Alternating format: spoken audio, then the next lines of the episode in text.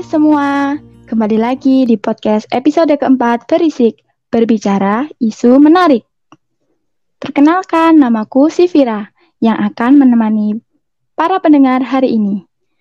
Untuk episode hari ini, aku tidak se akan sendirian loh. Aku akan ditemani oleh salah satu temanku yang akan menjadi teman sharing kita hari ini. Dia adalah salah satu temanku di kampus Universitas Negeri Malang dan dia satu jurusan bersamaku di jurusan Sastra Indonesia. Mari kita sapa dia yuk. Hai Mas Faris. Hai. Bagaimana nih kabarnya di masa-masa pandemi seperti ini? Hmm, Alhamdulillah. Kalau Mbak Sivira bagaimana? Alhamdulillah, kabarnya juga baik. Hmm, semoga selalu baik ya. Ya, tetap jaga kesehatan itu yang paling penting. Hmm, harus. Ya, nah uh, di episode kali ini kita akan berbincang-bincang nih Mas Faris. Kita akan membahas hmm. mengenai isu yang sekarang atau yang sering dikenal dengan etika kaum milenial. Nah, okay. tapi sebelumnya kita mau bagi-bagi info nih, apa itu etika dan bagaimana etika kaum milenial saat ini. Mm -mm, Oke. Okay. Ya, langsung saja ya.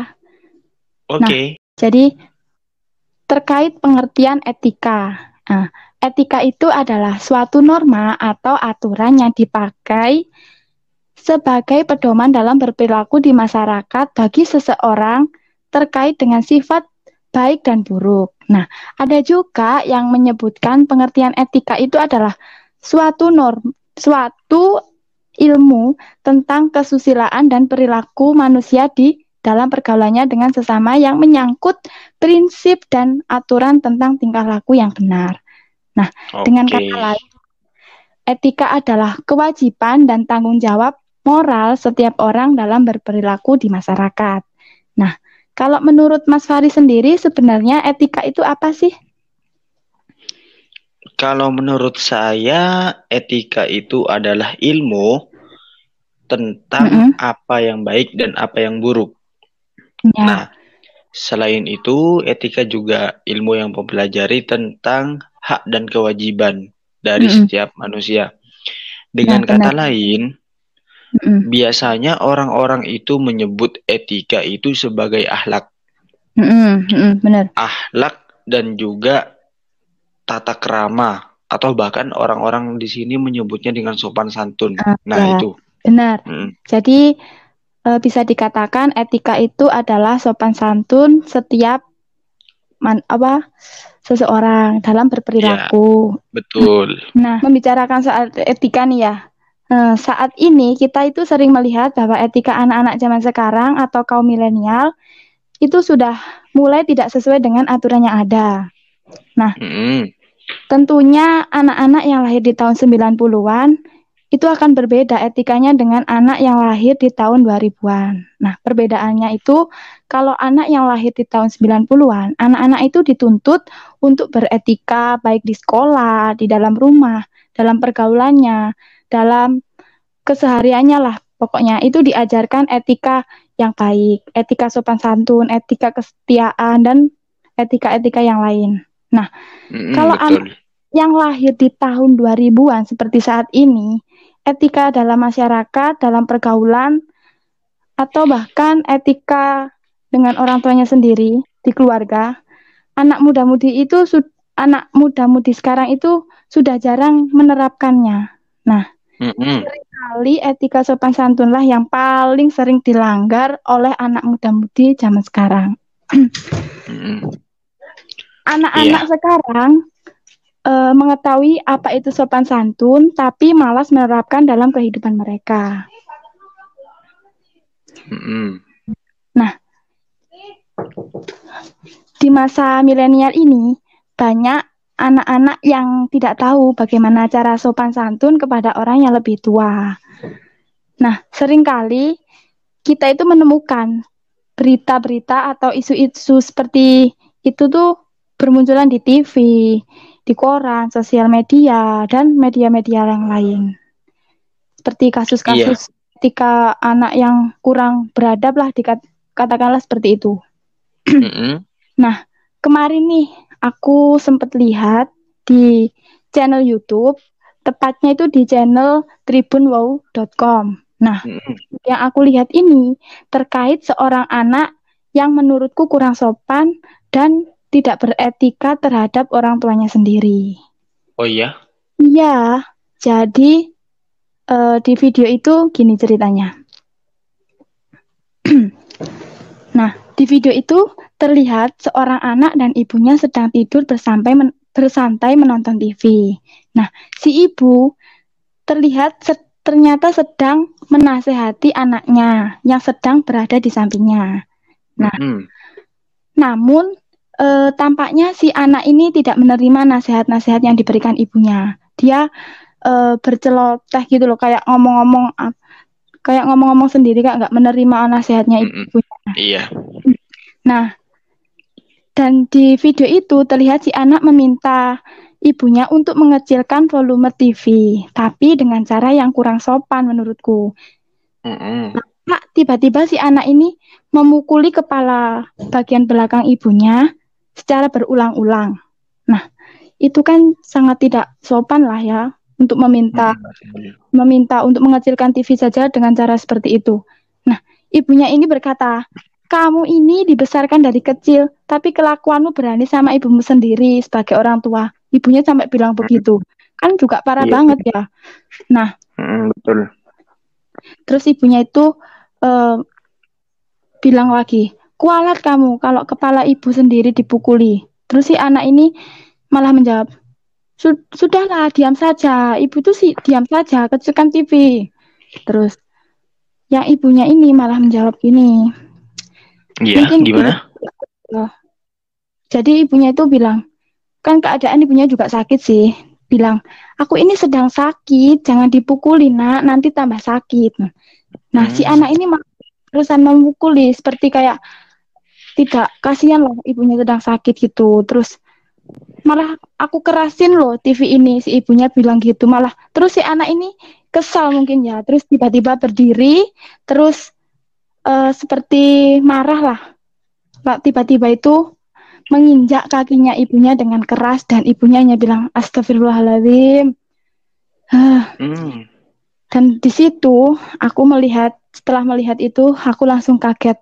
Wow. Uh -huh. tega banget gitu anak sendiri berani dengan orang tuanya sendiri maksudnya. Kok tega? Padahal itu ibunya sendiri loh. Aku hmm, sampai betul. Nah, kalau menurut Mas Faris sendiri bagaimana uh, tanggapan Mas Faris terkait kasus tersebut? Oke, kalau menurut saya ya, kalau tidak salah sepertinya di video itu saya juga pernah lihat video itu. Oh, Sepertinya itu Mm -mm. Ya, nah, tapi hanya sekilas gitu. Iya betul. Mm. Tapi saya melihat hanya sekilas. Nah, mm. di video itu yang saya tahu seorang anaknya itu mukul kepala ibunya, gitu. Mm. Hanya itu ya, saja. Benar. Memukuli nah, ulang-ulang dari bagian belakang. -mm. Betul.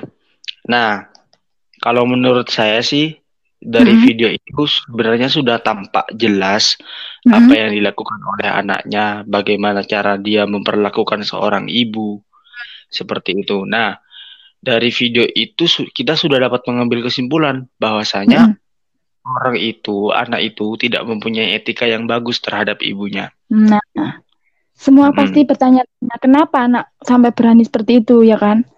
Iya betul. Mm. Nah, Sebenarnya yang bikin saya sedikit agak menjengkelkan itu adalah mm-hmm. ketika anak itu mulai menginjak kepala kepala nah, ibunya. Iya. Mm-mm. kaget kok lihatnya heran gitu. Iya betul. Pasti semua orang ya berpikir demikian karena apa? Karena ya namanya seorang ibu, orang yang harus dihormati, dihargai, yang paling disayang, dijunjung tinggi kan adalah ibu. Karena mm -hmm. dari sejak kecil mm -hmm. anak itu berada di kandungan ibu 9 ta 9 bulan, itu mm -hmm. siapa yang ngurus kalau bukan ibu? Ya, yang ibu. berkorban siapa? Mm -mm. Mm. Yang berkorban siapa? Ya. Bahkan dengan perut yang sangat besar kayak gitu, berjalan aja susah, iya mm -hmm. kan? Nah, secara otak sadar kita pasti apa ya berpikirlah gimana sih pengorbanan ibu. Bahkan ketika ibu mau melahirkan, tidak jarang ibu itu mengorbankan bukan tidak jarang sih, selalu bertaruh nyawa. Mm -mm. Bahkan ada beberapa kasus yang mm -mm. itu meninggal tapi anaknya selamat gitu. Mm -mm. Banyak sekali kalau kasus seperti itu. Mm -mm. Dan mm. lagi tadi sempat ada uh, sempat dibilang bahwasanya ibunya bilang gini, kualat kamu ya. Nah itu itu adalah salah satu doa lah ya. Soalnya. Hmm, betul. Mm. Tapi itu sih bukan doa ya kalau namanya kualat kamu ya. itu bukan doa, tapi itu sepertinya lebih ke arah kutukan gitu. Mm-hmm. Mm, karena apa? Apa yang diucapkan oleh ibu itu akan diridhoi oleh Tuhan seperti mm. itu. Mm, karena di kayak lagunya Roma Irama, Ridho mm-hmm. ilahi karena mm. ridhonya ya, nah, murka itu. ilahi karena murkanya ya. Jadi kalau ibu udah murka ya ilahi juga murka gitu. Nah, makanya. Jadi uh, sebagai anak kita itu seharusnya kita harus selalu menjunjung tinggi ibu Betul. Sahabat ibu. Dan mm -mm. yang terutama yang paling penting kita itu harus menghormati, menghargai dan menyayangi ibu kita sendiri. Karena mengingat bahwa surga ada di telapak kaki ibu. Betul sekali. Hadisnya itu berbunyi seperti ini. Bagaimana mas? Hadisnya itu al jannatu tahta akdamil ummahat. Surga di bawah telapak telapak kaki ibu. Hmm, nah, itu. Ya, jadi kita harus uh, sebagai anak muda lah ya, harusnya juga Betul. menghormati. Sebenarnya sih kalau semisal untuk menghormati seorang ibu, kita mm -hmm. tidak harus memandang usia dulu. Mau mm -hmm, kita muda, muda, mau kita tua, Mm-mm. Bahkan ketika, mohon maaf, ketika saya kan laki-laki, ketika mm. saya beristri, ketika mm saya punya anak, yang diprioritaskan tetap ibu ibu. bagi seorang laki-laki. Tetapi kalau mm untuk seorang perempuan kan berbeda. Sudah berbeda, benar. Ya benar. Nah, ya itu tadi uh, seputar kasus anak yang berani dengan orang tuanya sendiri. Nah, itu merupakan uh, sikap yang kurang terpuji lah ya katakanlah dan mm -hmm, kurang betul sekali menginginkan etika seorang anak. Oh, betul betul. Nah, uh, aku juga masih ada kasus lagi nih, Mas Faris. Wow, banyak kasus ya. Ya, dan memang kaum milenial saat ini tuh unik-unik. Jadi uh, mereka kurang memahami apa itu sopan santun terhadap uh, orang yang tua. Itu adalah salah satu momok yang menjadi hmm, di negara kita ini menjadi sangat uh, tidak apalah ya katakannya kurang kurang bisa menja ya itulah pokok. Susah untuk diselesaikan gitu ya. nah, ya maksud aku itu. Nah ini masih seputar kasus anak yang uh, mencerminkan sikap kurang etika terhadap orang yang lebih tua nah aku melihat ini juga di laman YouTube mm -hmm. tapi beda, tidak dengan orang tuanya sendiri. Nah, ya. ini itu uh, seputar seorang siswa yang uh, kalau menurutku sih kurang sopan lah, kurang mencerminkan etika seorang siswa terhadap guru. Ini aku lihatnya di channel YouTube Karisma Nababan. Nah, kasus hmm. ini menurutku itu kurang sopan dan tidak mencerminkan etika seorang anak terhadap guru. Sebenarnya itu uh, di dalam kelas si anak ini sedang menggombali seorang guru yang mengajar di kelas. Nah, bayangkan betapa uh, kurang beretikanya seorang siswa yang melakukan hal seperti itu. iya. Aku heran Mas Faris. Jadi itu ceritanya si anak itu waktu uh, pembelajaran dimulai sih, itu si ibu di papan uh, apa menulis di papan tulis gitu loh. Nah, mm -hmm. tiba-tiba si anaknya ini uh, menghentikan ibunya, ibu guru ini. apa kayak maju ke depan kelas gitu loh. Terus ibu mm -hmm. gurunya itu kan kaget. Nah, si ibu guru duduk di tempat guru. Terus si siswanya ini sambil membawa bunga. Nah, uh -huh. pasti bertanya-tanya kan, membawa bunga itu untuk apa? Ibu gurunya itu bingung seperti orang iya. itu bingung di video itu nah terus si anaknya itu tiba-tiba bilang gini tiba tiba-tiba sih ini kan anak laki-laki sih yang menjadi uh, anu uh, maju di depan kelas ini. Iya. Yang banyak sekali sesuatu yang aku sukai dari kamu. Maukah kamu jadi pacarku? Langsung itu, satu kelas itu teriak sorak-sorak. Wah, ajar banget ini mungkin di dalam hati anaknya. Ibu gurunya itu seperti itu dan ibu gurunya itu cuma bisa geleng-geleng dan diam dan ditertawakan sama anak-anaknya anak-anak yang lain di dalam kelas itu mm -hmm. yang lain itu iya. hmm. itu kan itu gurunya atau muda uh, gurunya ini masih muda sih oh. mungkin -hmm.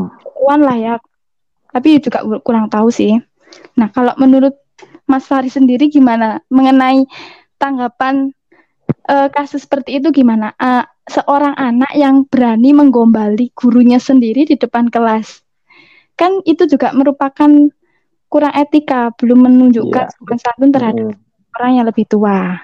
Iya, yeah, betul. uh, kita lihat dari sudut pandang yang baik dulu ya, mm -mm. yang baik dulu. Mungkin yang dilakukan oleh siswa itu mm -mm. adalah memang dari hatinya. Jadi dia itu memang mengutarakan perasaannya kepada gurunya seperti itu. Mm. Itu yang pertama. Itu sisi dari sisi positifnya ya.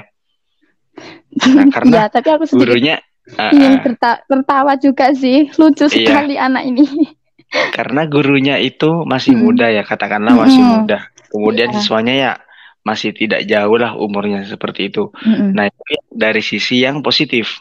Mm. Jadi siswanya memang ingin mengutarakan perasaan hatinya, gitu. Mm Nah, dari sisi yang lain, sebenarnya itu bisa dianggap sebagai perpeloncoan terhadap guru. Komedi gitu maksudnya. Hmm, betul. Ya. Karena menjadikan guru sebagai konten atau bahan untuk tertawa di kelas. Hmm, tapi itu kurang etis juga sih nah, Kalau seandainya, hmm, kalau seandainya memang ingin mengutarakan perasaan hatinya, hmm. gurunya seharusnya siswa hmm. itu tidak menyampaikan hal itu di depan orang-orang. Nah, sampaikan di depan orang-orang asalkan orang yang seumuran dengan gurunya. Jangan hmm. meng mengutarakan seumuran dengan dia. Nah, karena apa? Kalau seumuran dengan dia, maka nanti yang muncul adalah bahan perpeloncoan atau bahan guyonan gitu. Nah, benar sekali. Hmm. Dan bisa jadi malah uh, lain hari ditiru lagi sama teman-teman yang betul. lain kan malah tambah tidak karu-karuan itu nanti. Mm-mm, betul, iya pasti itu. Karena ya namanya ya mohon maaf kalau sekarang itu kan kenapa anak zaman milenial seperti itu berani mm-hmm. gombalin gurunya entah ini entah apa gitu. Karena yang mereka lihat seperti mm-hmm. sinetron di nah, TV. itu juga nah, salah itu, satu faktornya mungkin hmm, ya. Iya, di karena di sana juga berbasis percintaan banyak iya. sekali. Nah, bener-bener. Nah, iya seperti itu. Oh, oke. Okay. Uh, tapi ini masih ada satu kasus lagi yang menurutku malah tambah uh, sangat parah sih dikatakan. Hmm. Ini masih seputar tentang kasus seorang anu siswa yang berani atau kurang sopan terhadap gurunya sendiri. Itu iya. aku lihatnya juga di YouTube dari channel tribunwo.com juga. Nah, ini kasus seorang anak yang tidak hormat kepada seorang guru. Hmm, gimana itu, Mbak? Uh, ceritanya itu di dalam kelas terlihat uh, mungkin setel, uh, habis olahraga atau apa ya, atau istirahat mungkin ya. Pokoknya mm -hmm. suasananya itu riuh sekali, belum ada guru.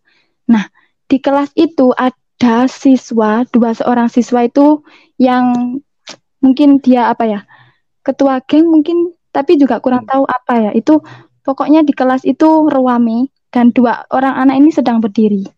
Itu hmm. yang dilakukan adalah merokok sambil duduk di atas meja. Wah, bayangkan. Wow. Di mana letak sopan santunya itu di dalam kelas loh, itu di sekolah. Hmm. Nah, ceritanya di dalam kelas itu belum ada guru. Nah, belum berapa lama setelah anak itu e, merokok di, di atas meja masih merokok sih gurunya itu masuk gurunya ini laki-laki dan uh, sudah agak tua atau eh juga belum sih masih muda lah ya. Nah itu masuk ke dalam kelas.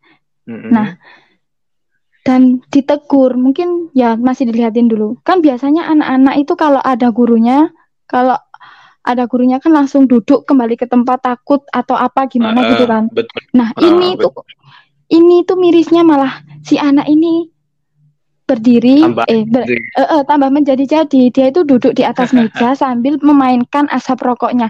Bayangkan. Uh, but, uh, aku sampai nggak bisa berkata itu pas melihatnya. Cuma pikir geleng-geleng ini.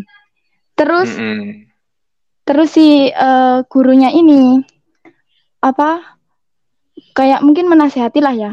Nah si anaknya ini malah mencekik kepala si mencekik kepala mencekik kepala guru leher begini ya? Uh, mencekik leher. lehernya sambil uh. menantang menantang kayak menantang gitu loh. Inilah ini loh mm -hmm. gitu kayak suruh nonjok tonjok aja tonjok aja kalau anu gitu. Nah kalau menurutku sih yang dilakukan anak ini kurang sopan banget gitu loh kurang beretika. Nah mirisnya lagi teman teman-teman di bawah di belakangnya itu tuh malah mentertawakan dan ada yang memvideo. hmm, aku di situ geram banget melihatnya. Anak ini berani banget gitu loh. Padahal kalau anak-anak umumnya kalau masih punya etika lah ya punya sopan santun guru masuk dia langsung ribut kembali ke tempat duduknya dan siap memulai pelajaran. Lah ini malah jadi malah seperti itu. Juga mengganggu yeah. juga kan itu. Mm -hmm. Menurut Mas Fari sendiri bagaimana tanggapan terkait hal tersebut kasus tersebut uh, uh, oke okay. kalau menurut saya hmm. sebenarnya dari yang diceritakan Mbak Sivira barusan itu sudah nampak ya gimana hmm. kelakuan anak zaman sekarang. Ya kan? Kurang mencerminkan sopan santun. Mm-mm, betul Mm-mm. sekali. Ya namanya seorang guru ya, guru yang seharusnya dihormati, dihargai, ya. Malah diperlakukan seperti itu. Ya sebenarnya ini sikap yang sangat miris sih sepertinya. Mm-mm. Karena gimana ya, kalau zaman dulu seorang guru itu adalah orang yang paling ditakuti. Hmm, benar. Jadi hmm. guru adalah panutan gitulah ya. Mm-mm. Mm-mm. Jadi gurunya itu sangat dihormati, sangat ditakuti. Mm-mm. Nah, karena apa? Guru itu beliau sudah berkorban untuk mm. kita ya. Bayangkan, beliau bekerja mendidik kita. Mm-mm. Ya masalah bayaran mungkin mereka tidak terlalu memikirkan hal itu. benar benar benar sekali itu. Bahkan ya mengingat tenaga honorer seperti itu, itu kan nggak terlalu banyak juga gajinya. Benar benar banget. Tapi niatnya tulus untuk membantu atau mendidik atau mencerdaskan anak bangsa seperti nah, itu. Benar benar benar banget. Nah, mm -mm. Kira-kira apa sih yang menjadi faktor seorang anak atau seorang, seorang siswa itu bisa melakukan hal seperti itu. Menurut Mas Faris gimana? Kalau menurut saya sih banyak faktor yang mempengaruhi hal itu. Mm-mm. Yang pertama, pertama, pendidikan karakter nah. dari orang tua Mm-mm. itu kurang. Sebenarnya pendidikan karakter tidak hanya dari orang tua sih, tapi Benar. juga bisa berasal dari sekolah juga. Nah, iya. Kewajiban utama itu adalah orang tua. Benar. Nah, kalau semisal orang tua tidak mendidik anaknya dengan benar, mm-hmm. dengan kata lain anak itu mereka biarkan saja. Mm-hmm. Benar-benar. Nah, bisa jadi seperti itulah hasilnya. Mm-hmm. Itu benar. pertama. Yang kedua mm-hmm. dari segi pergaulan. Nah itu yang paling sering mm-hmm. Dari utama. segi pergaulan. Mm-hmm. Karena apa? Teman sebaya atau lingkungan sekitar itu sangat mempengaruhi, mempengaruhi perkembangan Betul. anak, terutama dalam etika atau pendidikan karakter anak. Betul sekali. Yang ketiga, ini ada ada sisi positif dari guru, ada sisi negatif dari guru juga. Hmm, apa Mas Faris itu? Yang ketiga, guru itu kurang berwibawa, mungkin bisa hmm. jadi. Nah, bisa dengan jadi, guru yang uh -uh. Hmm, guru yang kurang berwibawa sehingga siswa hmm. itu mulai semena-mena terhadap uh. gurunya. Benar, benar, benar, benar itu.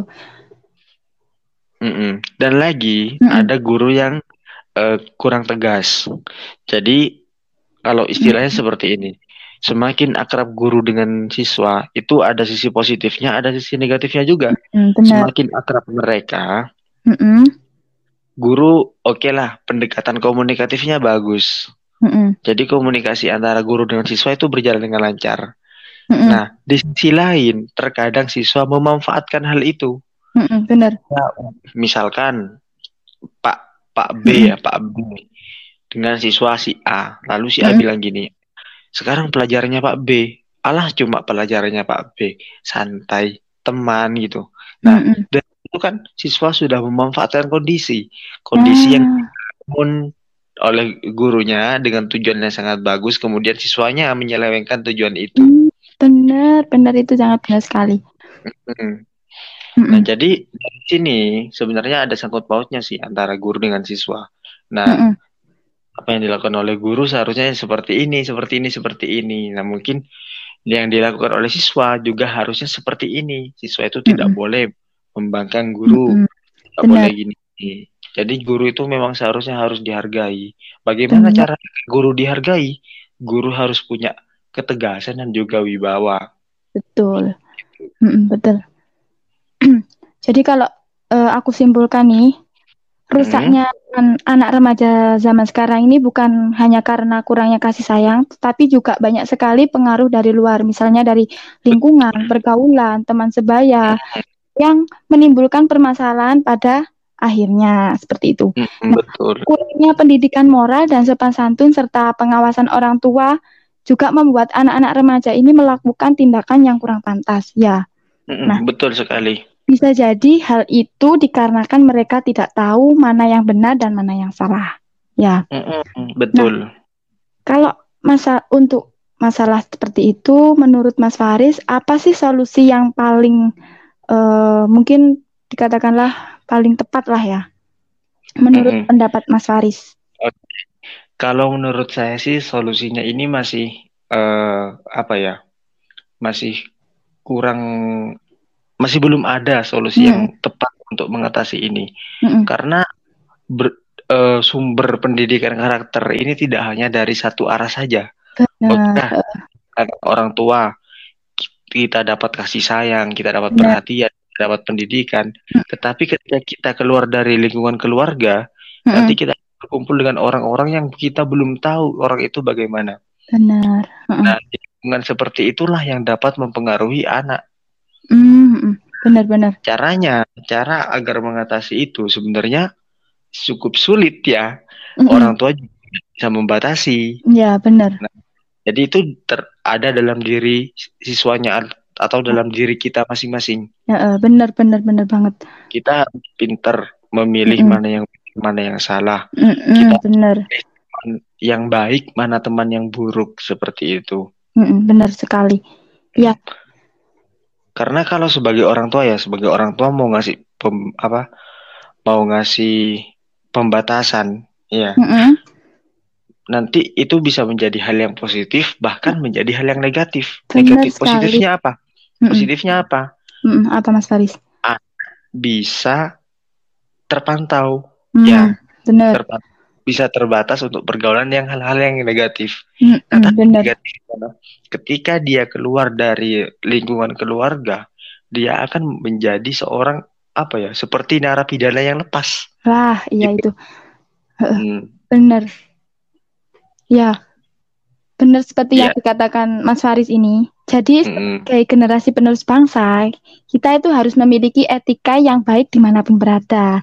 Juga Betul tidak boleh melanggar norma-norma yang ada. Itu yang paling penting. Nah, tugas mm -hmm. tua adalah membantu proses pertumbuhan anak dengan baik. Nah, dengan Betul. cara memberikan contoh yang baik di kehidupan sehari-hari. Mm -hmm. selalu membudayakan tiga kata ajaib. Nah, itu yaitu adalah kata tolong, maaf, dan terima kasih. Itu harus selalu dibudayakan agar anak-anak ini menjadi uh, anak yang beretika baik kepada siapa saja. Nah, yang ketiga, selalu memberikan pujian yang membangun karakter anak. Itu yang paling penting. Dan yang terakhir ini, bertindak dengan baik tapi tegas. Ini yang paling penting. Ya. Iya, betul. Betul sekali. Iya. Tak terasa sudah 30 menit kami menemani para pendengar. Semoga podcast kami dapat menginspirasi dan memberikan informasi tambahan bagi para pendengar. Terima kasih untuk Mas Faris yang sudah mau sharing dengan podcast kami. Maaf bila ada salah kata maupun info. Bisa bantu cross-check dengan menghubungi via direct message official akun Instagram kami di @kknjsiponggo. Terima kasih. Sampai jumpa di podcast selanjutnya. Podcast berisik berbicara isu menarik. Sampai jumpa. Assalamualaikum warahmatullahi wabarakatuh.